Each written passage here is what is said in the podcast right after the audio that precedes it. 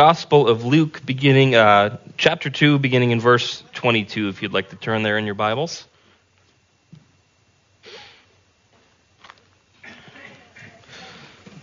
Let me read for us. And when the time came for their purification, according to the law of Moses, they brought him, Jesus, up to Jerusalem to present him to the Lord. Verse twenty-four, and to offer a sacrifice according to what is said in the law of the Lord, a pair of turtle doves or two young pigeons. Now there was a man in Jerusalem whose name was Simeon, and this man was righteous and devout, waiting for the consolation of Israel. And the Holy Spirit was upon him, and it had been revealed to him by the Holy Spirit that he would not see death before he had seen the Lord's Christ. And he came in the Spirit into the temple, and when the parents brought in the child Jesus to do for him according to the custom of the law, he took him up in his arms and blessed God and said, Lord, now you are letting your servant depart in peace, according to your word. For my eyes have seen your salvation that you have prepared in the presence of all peoples, a light for revelation to the Gentiles and for glory to your people Israel. And his father and his mother marveled at what was said about him. And Simeon blessed them and said to Mary his mother, Behold, this child is appointed for the fall and rising of many in Israel, and for a sign that is opposed. And a sword will pierce through, pierce through your own soul also, so that thoughts from many hearts will be revealed.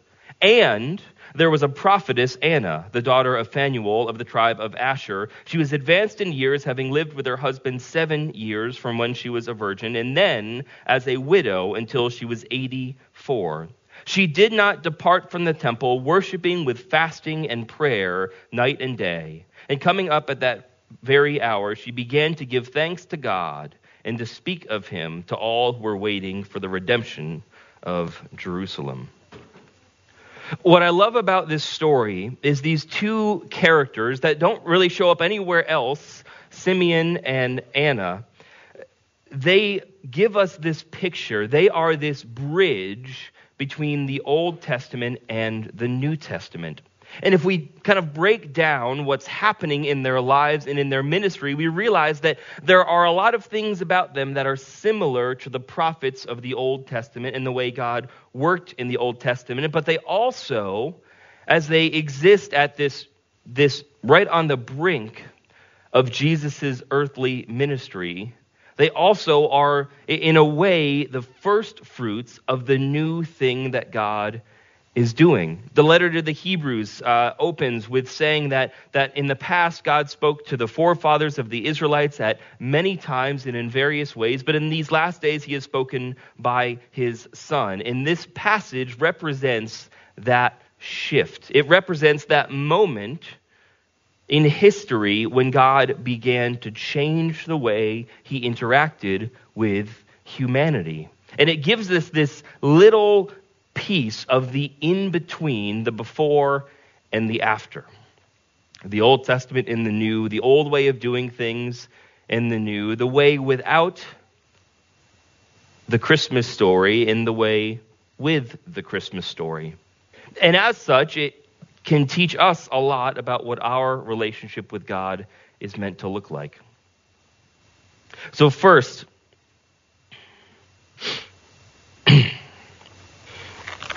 let's look at, um,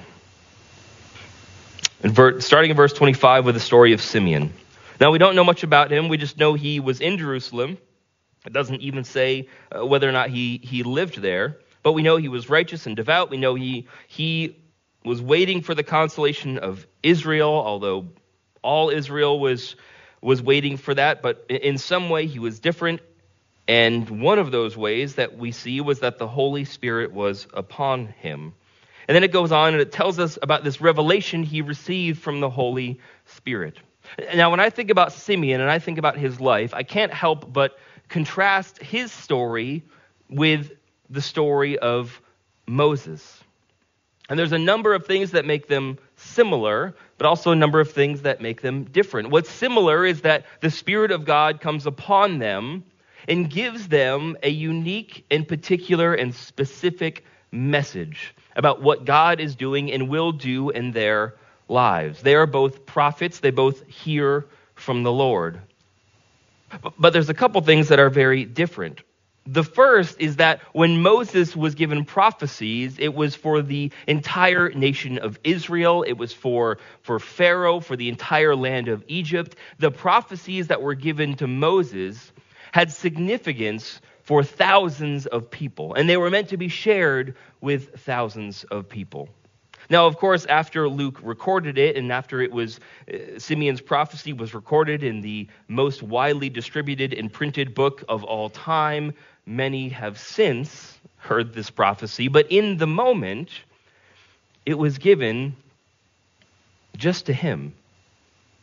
The prophecy that was given to him that he would not die before he saw the Messiah was given just to him. And we have no evidence that he shared it with anyone. And perhaps he shared it with a few close friends or family members. We, we don't really have any idea, but we do know that there's no record of it being shared with all of the people of Israel. If it had been, Jesus' earthly ministry probably would have gotten off to a better start, right?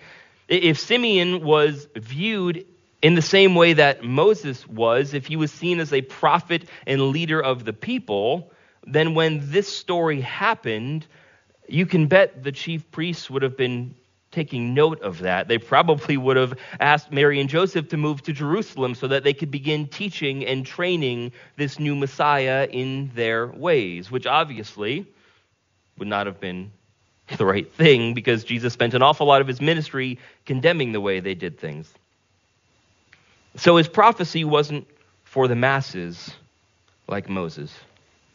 Another thing that's interesting to me is that if you remember, Moses prophesied about how the people of Israel would take and receive the promised land. But because of his disobedience, he was able to look on the promised land but not enter it.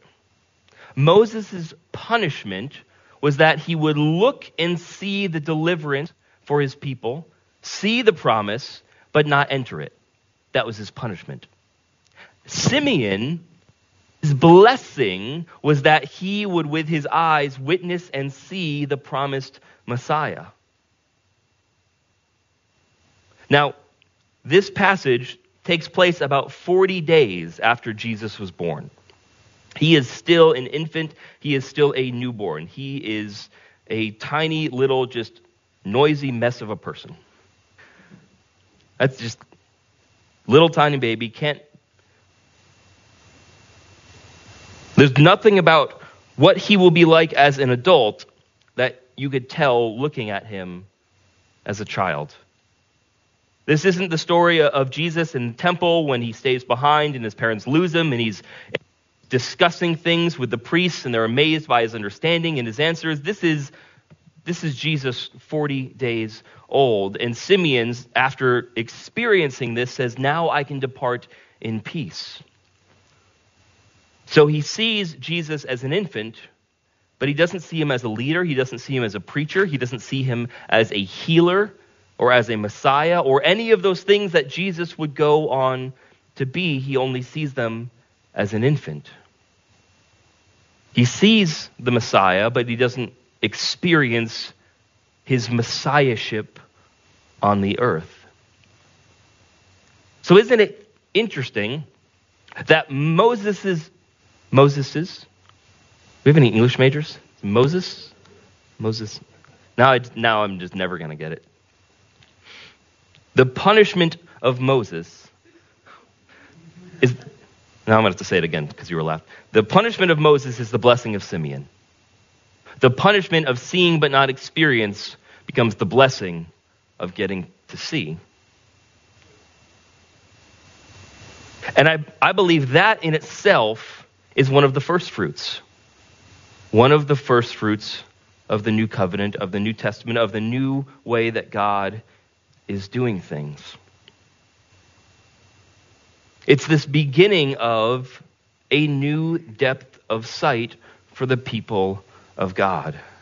That Simeon didn't need to see all of the things that Jesus would do as an adult. He witnessed God incarnate. He witnessed God incarnate. Have you ever had a uh, ever had an issue with with something in your house, whether it's plumbing or or electrical, and and you tried to figure it out, but you just couldn't get it, and it was so frustrating, and it was so stressful, and you eventually had to call an expert, and when they arrived, even before the problem begins to be fixed, you begin to experience some peace, right? Have you ever had a problem that you didn't know how to fix, but an expert showed up? Or maybe when you were a kid. Kids, have you ever been scared of anything? Brooklyn, have you ever been scared of anything? Caleb, do you get scared? Sometimes. Sometimes. When you're a kid and something is scary, the presence of your parent makes a much bigger difference to how you feel than whether or not the problem is solved or the danger is removed. See, and that's what Simeon is beginning to experience, is he knows with absolute confidence that if God has come to be with us in human form, that the problem is solved. The details haven't been worked out yet, but the problem is solved. And so as as believers, as Christians, as participants in the new covenant, that also needs to inform the way we pray and experience life, that we don't start having peace when God solves our problems. We start having peace when our problems encounter the living God. When we go to prayer and we give God authority in our circumstances, when we say, God, I've got this situation and it's a mess and I've been arguing with this person or fighting or this or that, and we say, God, I just, I give you authority. Say, God, I've been struggling with my finances, and I give you ultimate authority to bring discipline in my life and to lead me into stewarding my money the way you would. I, I give you authority in the way that I speak to my wife and my kids. I give you authority in the way I operate at work. When we bring him into that, when we step out of the way, that the same thing is to happen in us. The comfort comes before the solution. Simeon is radically different from Moses, even though so many things about them seem to be the same. It goes on, and we also talk about this prophetess Anna, who was uh, married for a few years before she was widowed, and then she just devotes her life to ministry. We don't, again, we don't know anything else about her. We know that, that she was in the temple constantly, so we would presume that the religious leaders had some idea of who she was, maybe, although the religious leaders then didn't really give a lot of, uh, of authority or thought to the women that worshipped in the temple. They weren't allowed to worship in the same places. So, so maybe they knew who she was, but she certainly wasn't a figure of any standing or prominence or, or importance in the temple. We just know that she was there and she worshipped. And she also comes up and recognizes Jesus and gives thanks to God for him.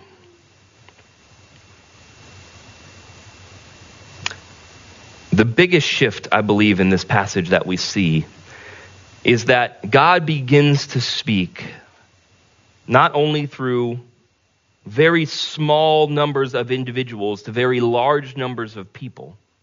Because in the Old Testament, that's that's generally what we see is prophets who went to to very large groups of people, to all of the nation of Israel. Jonah goes to the city of Nineveh, which was an enormous, enormous city. We see small numbers of people hearing from and speaking the words of God to large numbers of people who just have to listen. But then all of a sudden with these two, we see the beginning of something new and different.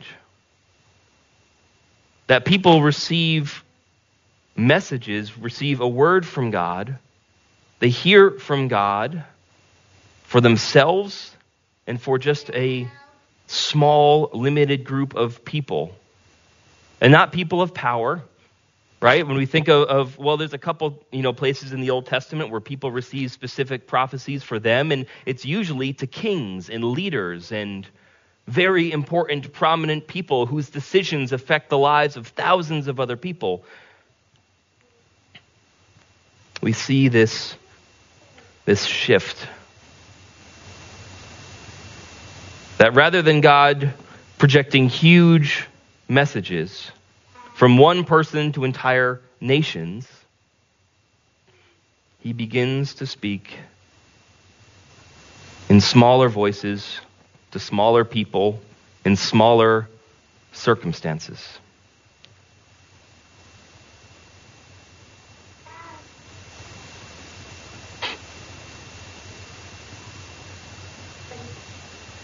Now, the defining characteristic of a prophet, or at least one of the prerequisites, something that's always attached, is what we see here in the story of Simeon, that he he was influenced by the Holy Spirit, and the Holy Spirit was upon him.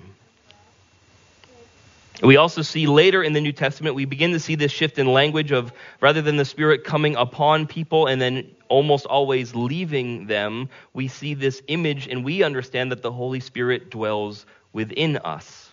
Now, that's not a scientific difference, right? We don't need to go and, and, and diagram, you know, outside versus inside, because we're talking about spiritual realities. The, the most important thing there is, is the significance and the type of relationship. The language The language shifts because we are not given the Holy Spirit temporarily for certain times and in certain places. We are given the Holy Spirit permanently to walk with us all the days of our lives.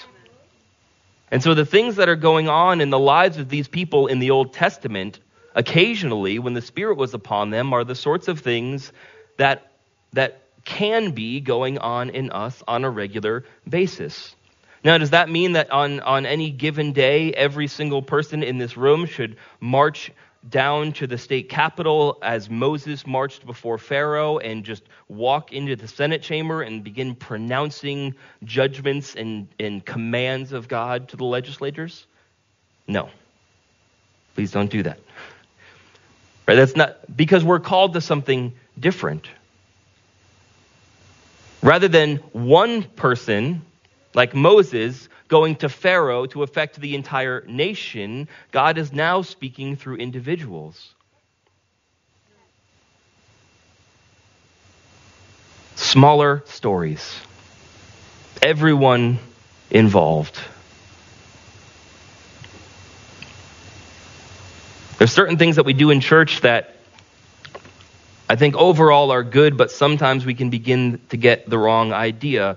One of them Is, is how things are set up on Sunday morning. Now, I stand up here. Our worship team stands up here. Not because we're the ones doing and you're the ones watching. And we have better lights up here than over there. Not because we're more important. But our worship team is up here not to give a performance for you. In fact, all of us, if we're going to use the word performance, are here to give a performance to the Father. If you've ever been to a, a Broadway show that has a pit, you'll have the stage, the orchestra is below it, and at the front of the orchestra, where he can look down to the to the musicians and up to the stage, is the conductor. The conductor is lit up. The conductor is lit up so the band can see him. The individual members of the orchestra are not lit up because then the audience would be able to, to see them. And they're meant to see what's on stage, right? But the conductor is lit up so that the members of the orchestra can see his direction. Our worship team functions as a conductor in this place. But you are giving the performance as much as they are before him.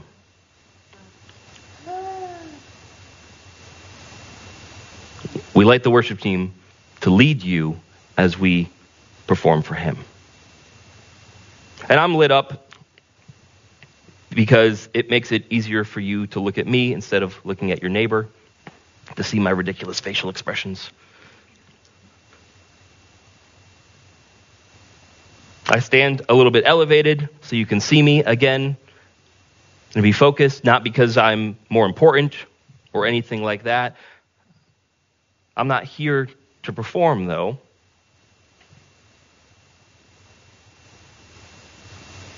And I've been to school, and I have a master's degree, which means I, objectively speaking, know more than some of you. There's a lot of you in here that know more than I do. But I've studied, and that makes me a little more qualified sometimes to share. And you pay me a salary so that I can be fully devoted to this, and I can spend the week in prayer and in the Word and in study and not have to worry about doing something else. That that certainly helps to come up here and talk every week, but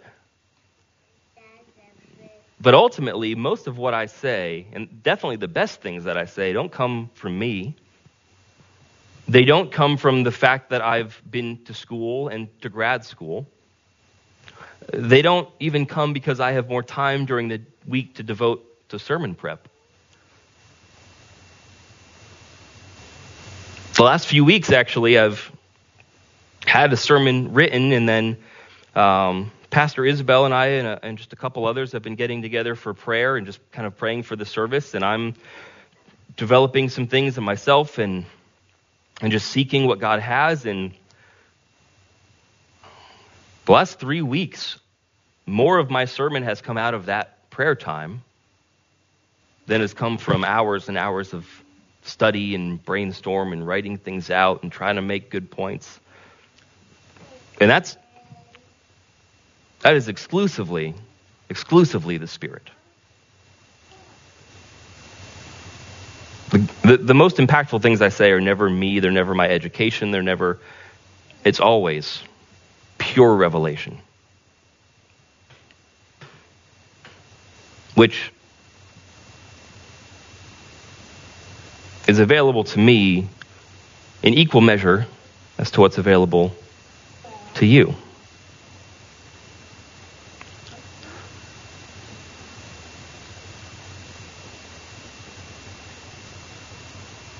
So sure, there may be some things that if you or someone you know has some questions about the Bible or theology that myself or some of the other ordained pastors or some of our, our other just members of our church that have been to seminary and study can, can answer better than some of you.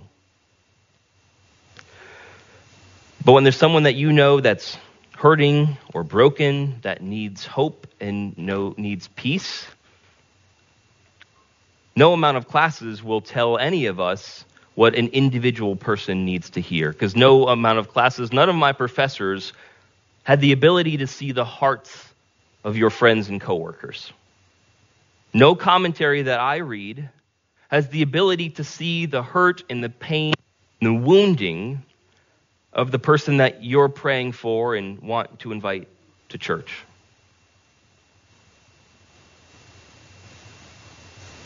So yes, I stand up here and I preach most Sundays. Caleb is very devoted to cleanliness. Most Sundays I stand up here and preach. Because that's that's my calling, that's my anointing. But that by no means implies that I'm the only person here who can hear from God and speak on his behalf. Now, everybody's different. I'm not saying that we should all be the same or anything like that. We all hear from God in different ways. We have different strengths, different weaknesses, but but the New Testament is an invitation into the ministry of the Holy Spirit. The new covenant that we have, the new reality, is that even children can speak on behalf of the Father. Even children can be moved by the Spirit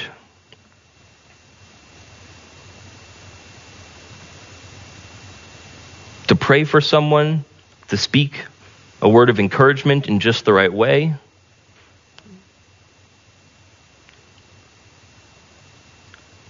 Doesn't matter your age, your education. It doesn't matter how comfortable you are talking to people. It doesn't matter how el- how eloquent you are.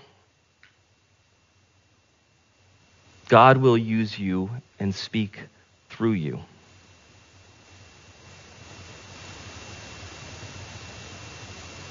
And we hear we hear things and we see things that make us believe that everything has to be this enormous big deal. We see people on T V or advertised at, as being being prophets, and that's what they do all the time, and and, and we get intimidated by that, and, and we feel like the people who hear from God must be the ones doing really big things, and we're not called to do really big things, so that must not be for us. But I would encourage you to open your voice, to allow God to tell you small things, quiet things, little things that may seem of little consequence.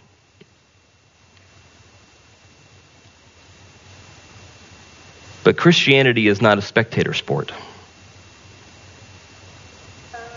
The only one, the only one watching, if you want to use the sports metaphor, really the only one who is in any way involved in Christianity, the only one who's remotely you can make any case is on the sidelines, is Jesus, as he has gone to prepare a place for us and sent us in his stead.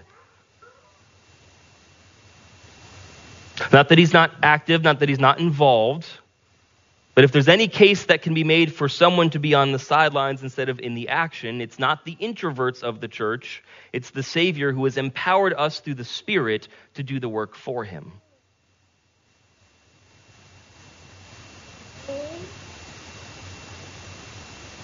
We'll keep the basketball metaphor going. On a basketball team, there's a variety of positions. And if you know anything about basketball, you know it would be ridiculous for someone to say, well, I'm not tall, so I have nothing to offer. Or I'm not fast and nimble, so I have nothing to offer. Any good basketball team has tall guys by the basket and shorter guys out on the wings. And in the church, there's a whole lot more positions to play. Infinitely more.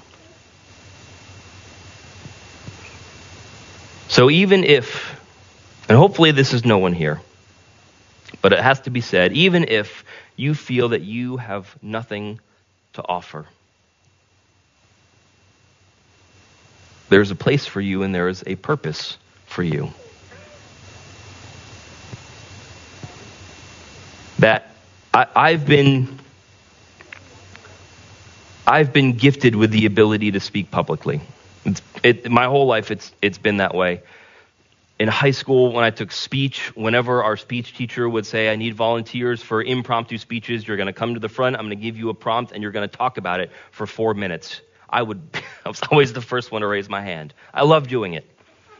There's there's pastors that say, like, I really hate public speaking, and God, you know, empowers me to do it. That, just all honesty, that's not me. I love, I love public speaking. There's a lot of reasons for that.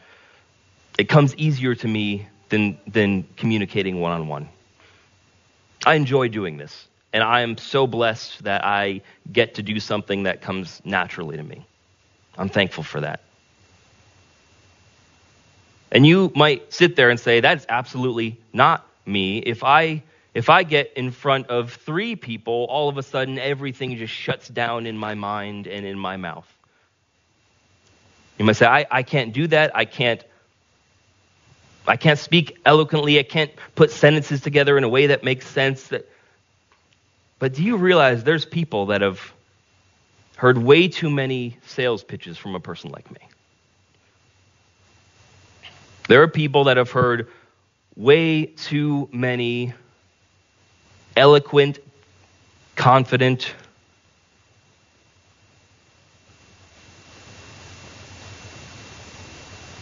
people who ended up not being honest or trustworthy, that that my voice is the last thing that they need to hear. And maybe in your gospel presentation, your just explanation of what God means to you, where you're fumbling over your words and stuttering and stammering and saying words from other languages and it doesn't make any sense, somewhere in that, they can see truth and honesty.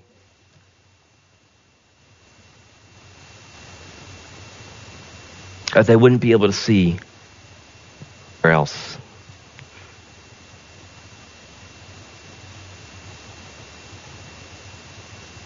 Simeon and Anna give us this picture of where God was headed. That prophets didn't have to be a big deal. They didn't have to speak these huge predictions of future events that would come true thousands of years later. He wanted to speak in people's lives. He wanted to encourage a young mother and father who were forty days in to the most terrifying thing any of us do in our lives, where we have no idea if we're doing it right, and that's for those of us who are not raising the Messiah. And he gives them some peace.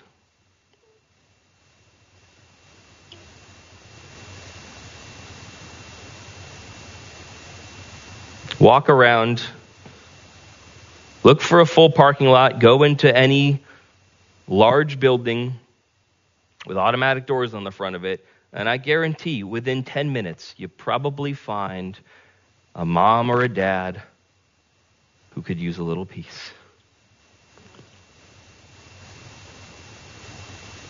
I look for opportunities in stores for parents that are disheveled. Their kids are running around like crazy. And I don't walk up and say, I know your kids are, are climbing the stack of chairs in the aisle, but do you have a few minutes to talk about how Jesus Christ can forgive you of your sins? I don't say that. But I will walk by and say, man, you're doing great.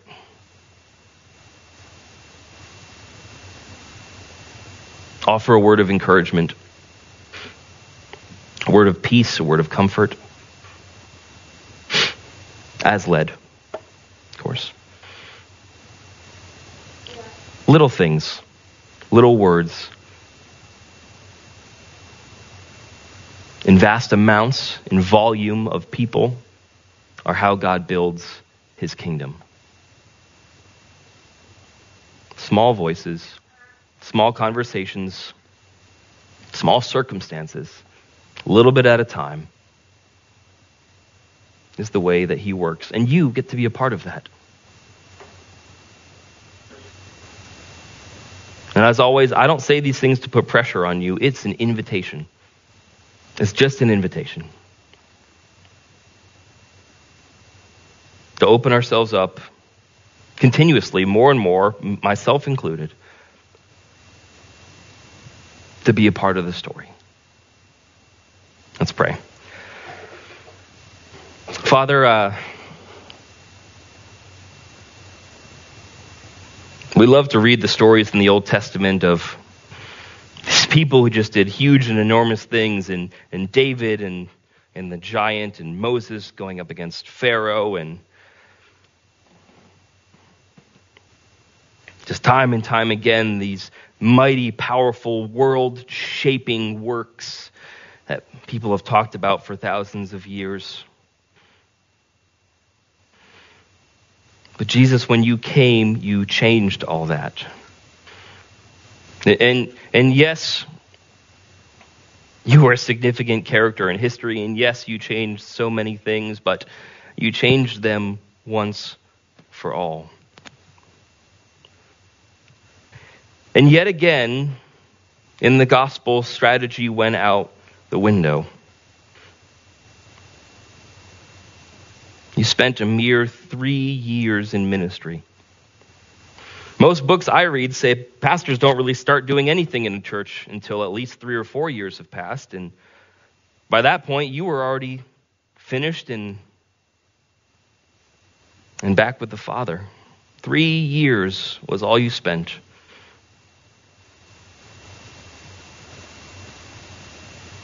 And strategically, it really seems like it would have made sense to keep the star player in the game for a little bit longer. But that wasn't your plan. And in fact, you were the very last. You were the very last of the major figures in our Bible. And as soon as you left, all of a sudden, the, the one prominent figure was split into twelve. And there were twelve leading. And that number just grew and grew and grew. And so, Lord, may we be a church that follows where you have led your church. That we're all at work, that we're all hearing, that we're all listening, we're all speaking. Not in the same way, not in the same circumstances, but help us to learn what you have called us to do, what you have called us to hear, what you have called us to speak as individuals with unique experiences and voices and histories.